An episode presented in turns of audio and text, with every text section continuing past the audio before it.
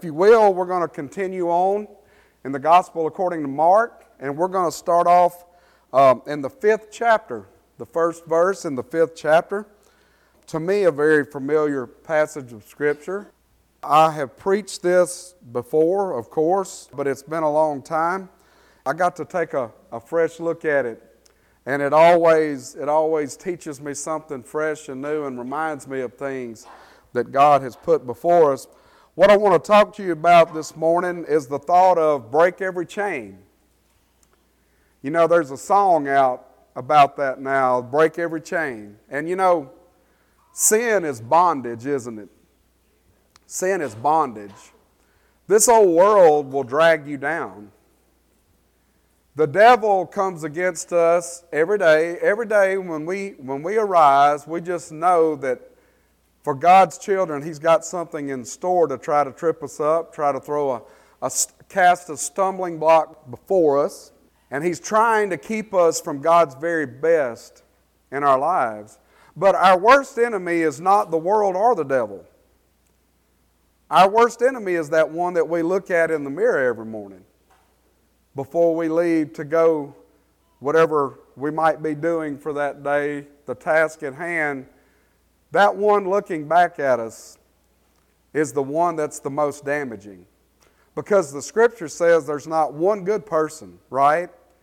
No one was born righteous, everyone was born a sinner. I didn't have to teach my children to do bad things, I had to teach them to do good. Amen? And my parents were the same with me. I wasn't born a little angel, even though my mama said I was. I was born a little heathen that needed some discipline and some love and some transformation. Amen. Because mere outward conformity to things is not enough, right? Just the fear of a spanking wouldn't make me a good person, would it?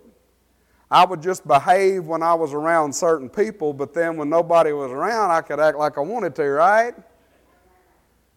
But we need inward, transformation. And that's what this man's going to receive today. It's you want to talk about issues?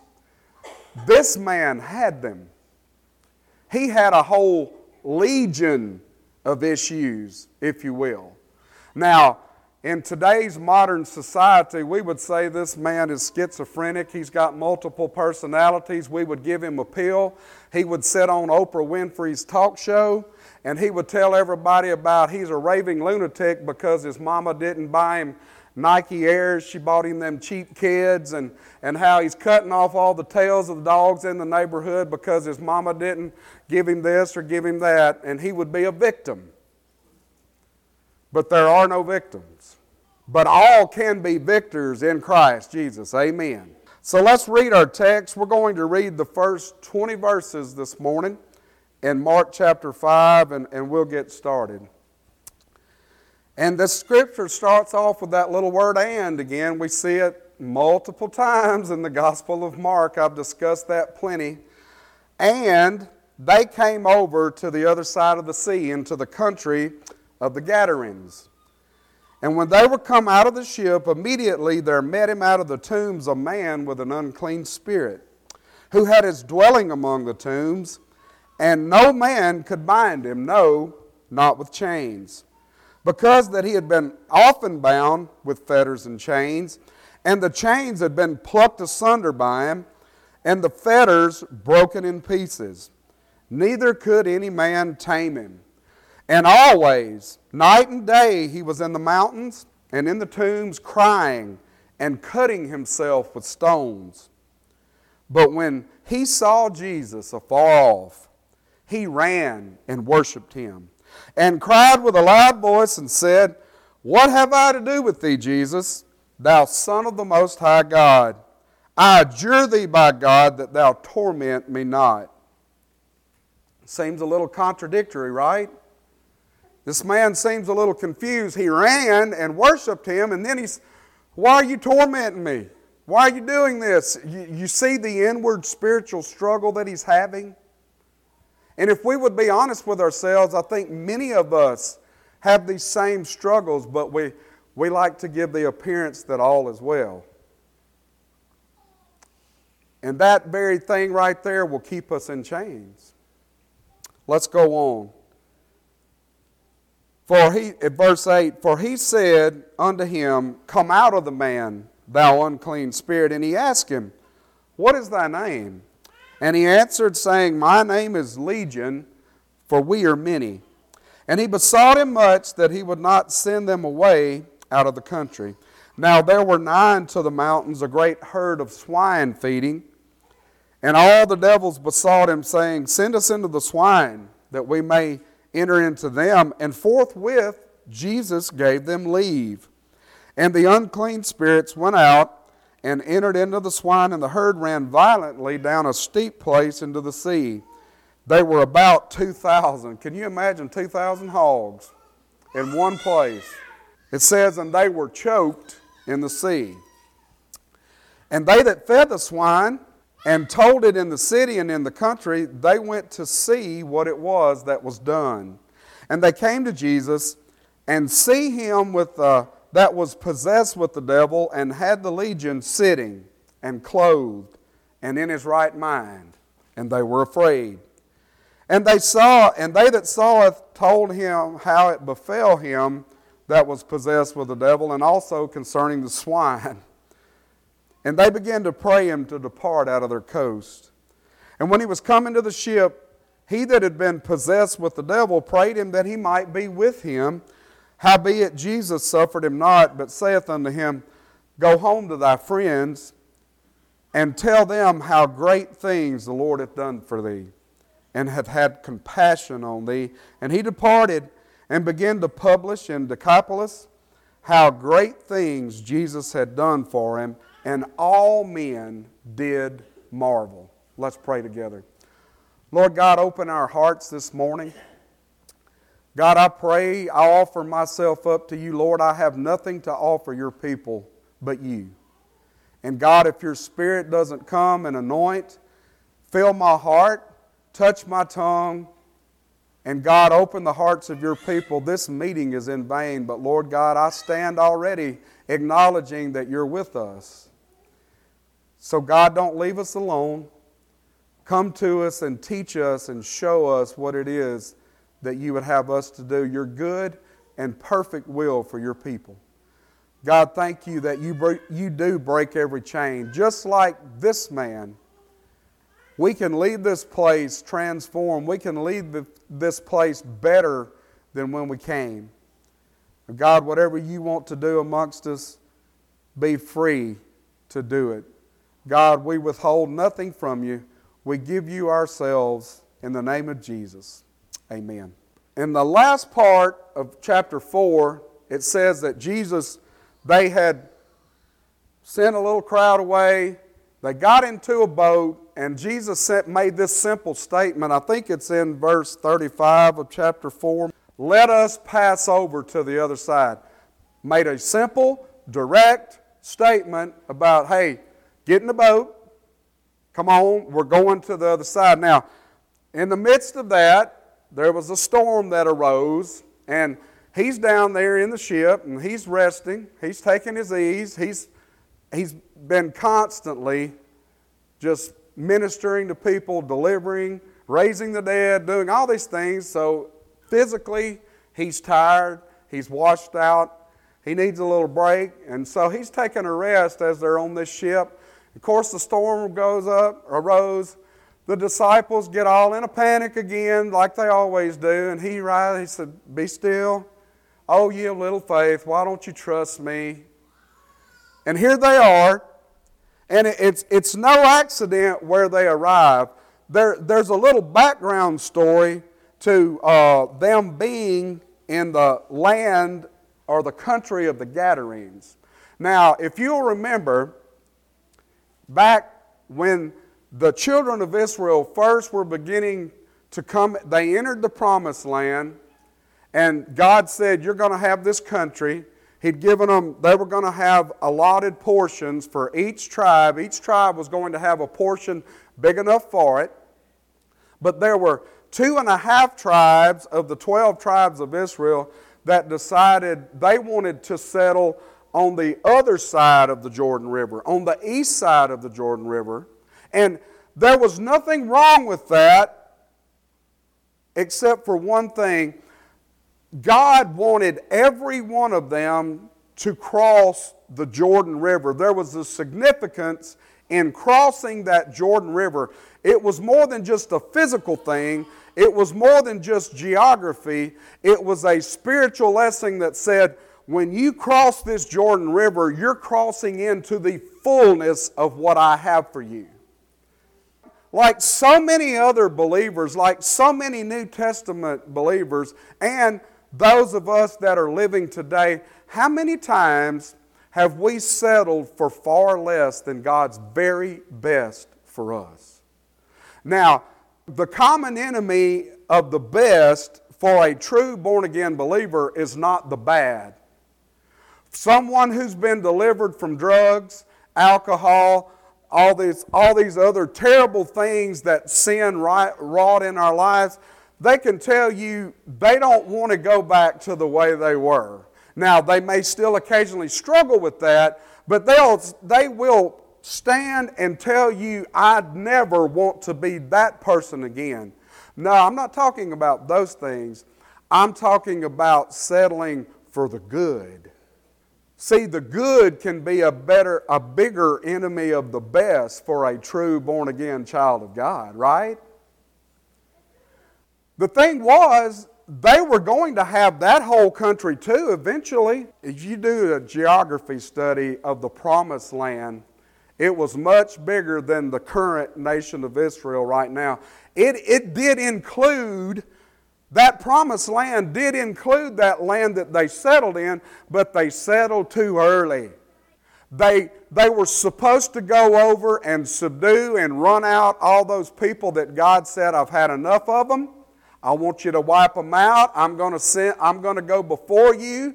It's going to be a process. And see, they just simply wanted to skip the process and just settle for what they had. And isn't that like a lot of us? So Jesus had a purpose in going. This, was no accident. And it's no accident that they find this man in the land of Gadara that is in this condition. And also, I think it's very significant that the Hebrew people are herding swine. Because that's one of the forbidden pieces of meat that, you know, all kosher Jews don't eat. Do you know? You do know that, right? We can eat bacon. They can't. They can't. Now, bacon's not good for you. It makes your cholesterol go up, but it is good. They're not only herding swine, they've got one of the biggest herds I've ever heard about in my life. I don't know of anybody that's got 2,000 hogs, but they're herding swine and they're children of God. And I think that tells us the spiritual condition of that whole country. See, there's something going on, not just with a few people, there's something going on in their society. And would you agree with me today, America is sin sick? They are. We are. And it permeates the church. I wish it stopped outside those doors, but folks, every Sunday morning, that prevailing attitude now comes in with us. And some of us have been deceived and we don't even realize it. The veil has been pulled over our eyes and we accept things now that we used to openly condemn. But because we've been told to keep our mouth shut, not be offensive, we've let sin enter into the camp. And now many churches and many individual Christians are herding swine when they need to be in the promised land. We need to get rid of the hogs. So we're going to take a look at the people that make up this text. I want us to first see the possessed man himself. Look at him. First, all, first of all, look at his location. He's in the tombs. This is where he dwells. This is not where he just goes by occasionally. This is where he lives. He lives in the mountains, he lives in the tombs, he lives in a, in a separated place. Who, who wants to live in a cemetery? When you go camping, do you set up out here in the cemetery? Wouldn't that be a little That'd be a little odd, wouldn't it? I don't want to be around dead things. I want to be around living things. Amen? But see, he's in the tombs. He's in a place of isolation, number one. He's isolated from society, and maybe he feels more comfortable there than he does being around people. You ever thought about that? He's isolated, he's deprived of all good things that God would want to give him, right? Because if he's not around believers, if he's not around people, if he's not around those that would help him, he's never going to get any better. His condition's never going to change, right? He needs someone to help him. All they could do, and this is, this is all man can do apart from Jesus, all they could do was try to constrain him. They didn't have, an, they didn't have a solution for his inner struggle, for the spiritual battle that was going on in his life. They said, let's just put him in handcuffs and chains and, and just try to tame him. Did you, did you catch that in your Bible? They said he couldn't be tamed. You see, we, we, we, we put on this big charade, a little bit of conformity to things around us so that we look good sometimes, but inside we're still rotten, right? Like the little girl that was riding in the truck with her daddy years ago before seat belts were enforced and all those things, and she was standing up on the, in the seat. And he said, Honey, you must sit down. You can't stand up while daddy's driving down the road. You must sit down. She finally she sits down and she's sitting there and a few minutes pass by, nothing's being said, and she says, Daddy? He said, Yeah, baby. I'm still standing up on the inside. That's a lot of us, isn't it? We sit down because Daddy said to, but we're still standing up on the inside. And see, this man had that problem. They couldn't control him. He broke the chains like tallow. They said they couldn't, they couldn't bind him, they couldn't chain him, they couldn't control him. He was untamable. And all the world has to offer apart from Jesus Christ is just try to break you down and put chains on you. They can't help you out of your situation. So there he is. He's uncontrollable, he's untamable. The world, all they're trying to do is just chain him and bind him and get him out of their, off of their conscience. Say, well, we got him bound up, let's go. That's all we can do for him. No, we got Jesus. We can help that man. But I'll tell you something else about him. His location was in the tombs. His condition was that he was uncontrollable and untamable, and that apart from Jesus, there was no help. But I think it's also important about his name. Why did Jesus ask the man his name? See, the man, he saw Jesus afar off, right? Like the lady that I told y'all about in Ukraine, you know, the first time I ever, I told y'all that story. I don't know if you remember it or not. I won't go back through it for the sake of time today, but it was an awesome story. She saw me way, a way off, comes running, starts talking in Russian, and she said, I've been praying for you for eight years that you would come here and share Jesus with us. She saw me afar off.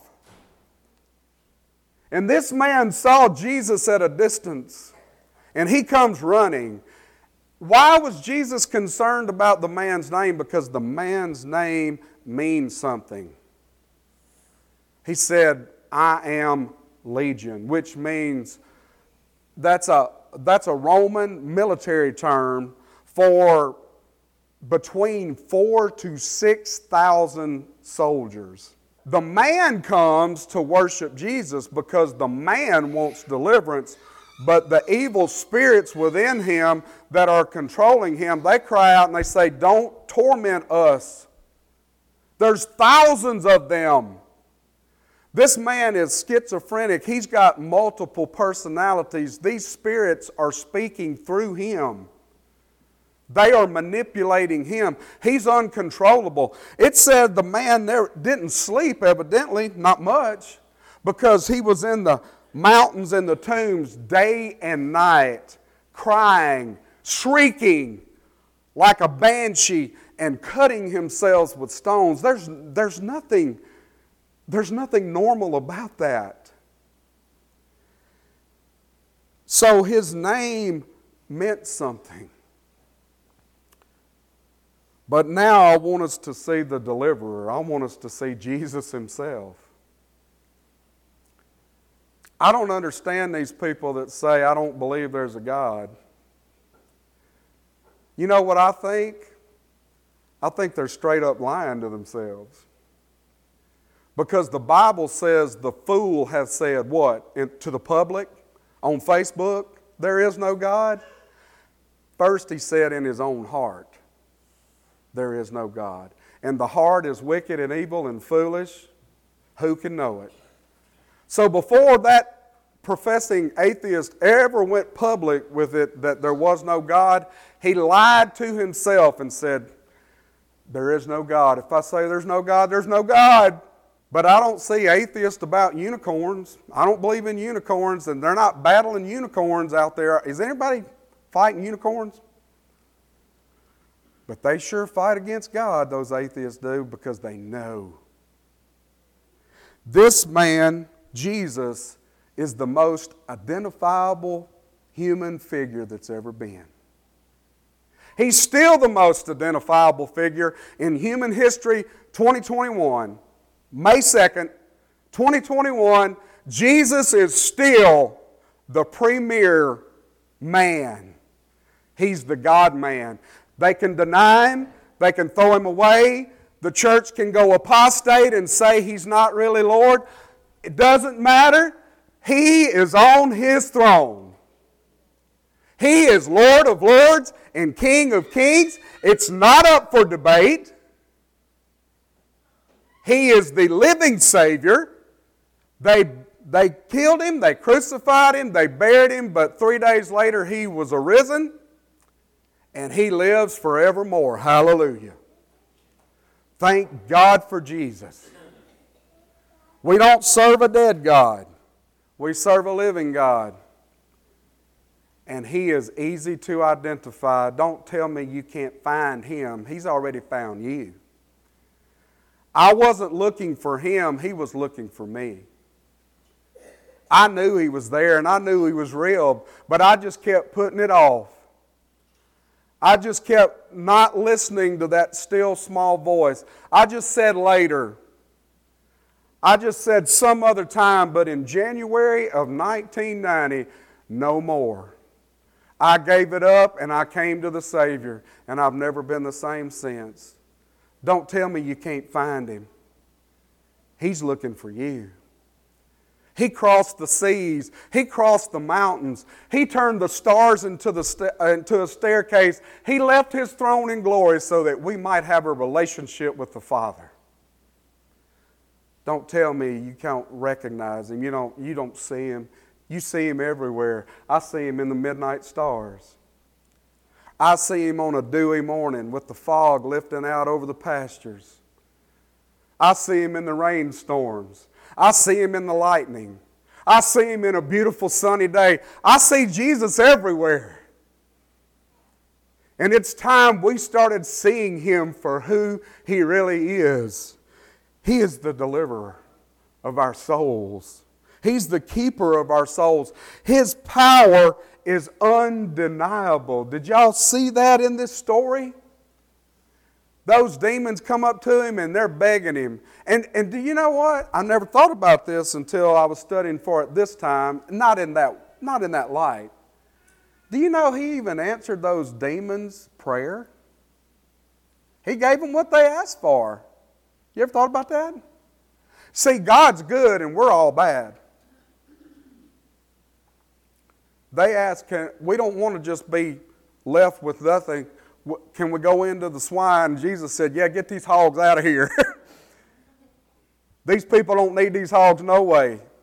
And every one of those hogs ran down into the sea and drowned. You see, God knows what He's doing. And even those demons meant it for bad, God took it and what? He turned it around for good because God's people have no business herding swine. So he solved all the problems at once. Amen. Right? See, not only did that man need deliverance, those people over there, all of those people needed deliverance from the swine. See, it's more, it was more than just about the man. Jesus wants to deliver everyone. Amen. He's good. His power is undeniable, and his redemption is perfect and complete. Over in verse 15 of our text, one of the most famous passages of Scripture there is, when, he, when they came to Jesus, they saw him that was possessed with the devil and had the legion sitting, clothed, and in his right mind. But let's talk about the crowd a minute. That's another group of people that we need to look at. You know, the pigs, the, the ones that were keeping the pigs, they run back into town and told everybody, hey, come on, something's happened. The pigs are gone. I got bad news for you. Our economy has crashed.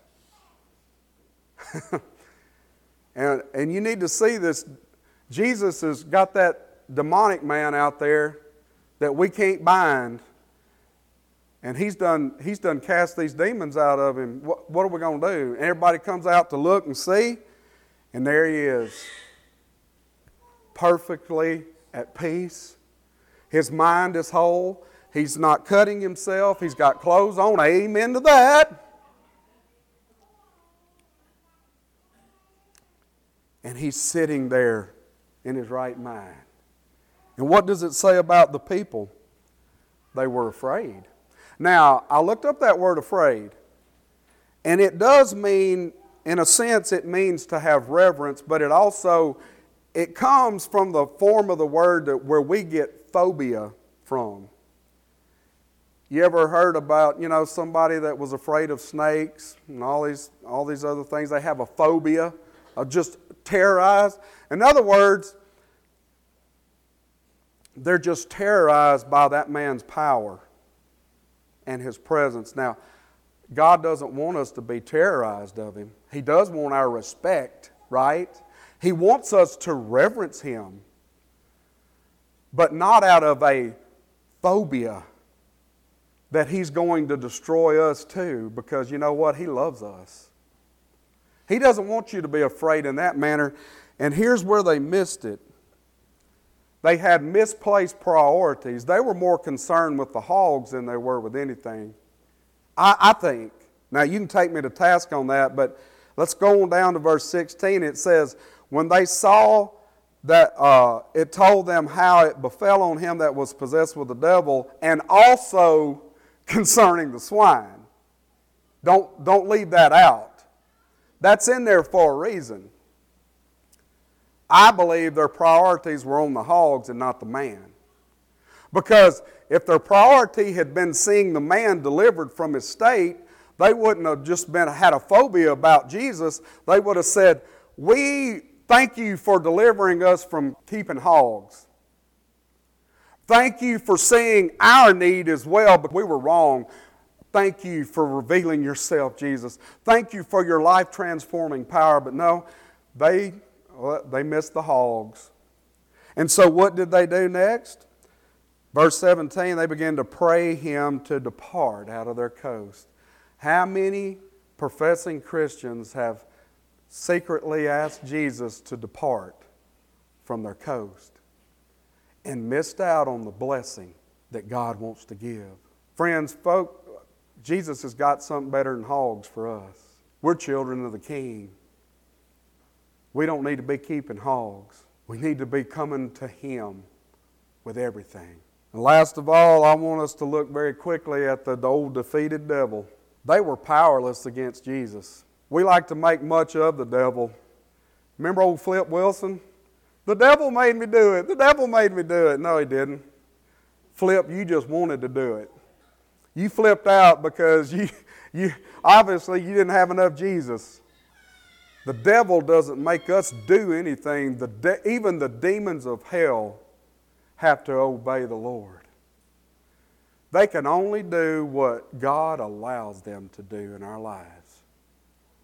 And see, we make much of the devil, and don't get me wrong, he's very deceptive and he is very powerful, but he is nothing compared to our Jesus. So don't worry about him. He only allows those demons to do what is going to strengthen us and give him glory. So, I'll leave you with this. I don't know where you are. I pray that you're on top of the world in Jesus' name. I pray that you're growing. I pray that God is speaking to you, that you're experiencing personal revival, family revival, and that's going to spill over into this church family and out into the world. But if not, some of you may be tending to hogs, and Jesus needs to get those things out of your life. He's asking you today, will you give up the, the hog pen for me? Whatever your need is this morning, He's the answer. Amen.